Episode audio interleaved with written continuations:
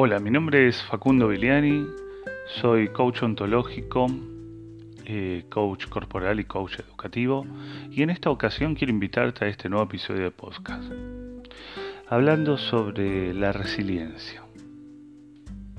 ¿Qué significa la palabra resiliencia? Consultando la Real Academia Española, vemos que aparece un artículo nuevo como avance de la vigésima tercera edición y dice lo siguiente. La resiliencia es la capacidad humana de asumir con flexibilidad situaciones límite y sobreponerse a ella. Y desde la física dice que es la capacidad de un material elástico para absorber y almacenar energía de deformación. Ahora sabemos que como concepto este término proviene de la física y habla de un material y su capacidad para recobrar su forma. Luego de haber sido sometido a presiones altas y a deformación. Esto lleva a las ciencias sociales, se podría decir traducido como la capacidad psicológica de una persona para sobreponerse y resistir a daños y presiones que pudiera encontrar en su camino, incluyendo a personas que naciendo y viviendo en un estado de alto riesgo llegan a desarrollar su vida con salud y éxito. Pero ¿cómo son las personas resilientes? Las personas que teniendo este contexto donde se pone en alto riesgo, igualmente llegan a desarrollar sus vidas con salud y éxito. Decimos que estas personas tienen tres cualidades fundamentales. La primera, poseen una arraigada creencia en que la vida tiene sentido. La segunda, saben aceptar la realidad tal y como es. Y una tercera, que tienen una inmensa capacidad para aprender de lo que ocurre y así mejorar. También vamos a destacar otras importantes destrezas y aptitudes que presentan. Podríamos decir que buscan nuevas oportunidades, relaciones y retos para obtener más éxito y satisfacción en sus vidas. Reconocen la forma clara y exacta las causas de los problemas para impedir que vuelvan a surgir y a repetirse en el futuro. Además, estas personas resilientes, controlan sus emociones en todo momento, especialmente ante situaciones adversas. Y en momentos de crisis pueden permanecer centrados. Además, estas personas resilientes tienen la empatía, o sea, una buena capacidad para captar las emociones de los otros y conectar con ellas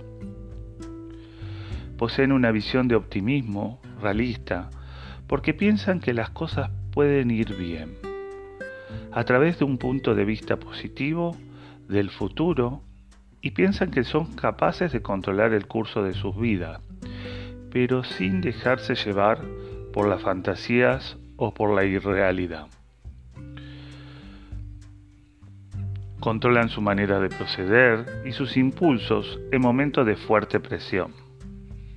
Además, estas personas resilientes confían en sus propias capacidades y se consideran personas competentes y eficaces.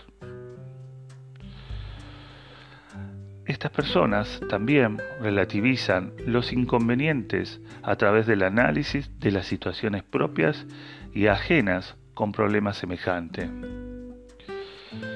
Pero, ¿cómo piensan las personas resilientes? El pensamiento de quienes deciden desarrollar este tipo de personalidad tienen un estilo que se reconoce por ser realistas, flexibles y precisos. Llegan a cometer menos errores de pensamiento, como por ejemplo tendencia a la exageración, al victimismo, sacar conclusiones atropelladamente, sin pruebas, que la confirmen, toman palabra de otros dicha a la ligera y atacarlas como verdades indiscutibles. Por lo tanto, pueden interpretar la realidad de manera más exacta. Esto a su vez tiene una consecuencia vital, porque los pensamientos y las percepciones influyen directamente en la manera en que las personas le hacen frente al infortunio y al estrés.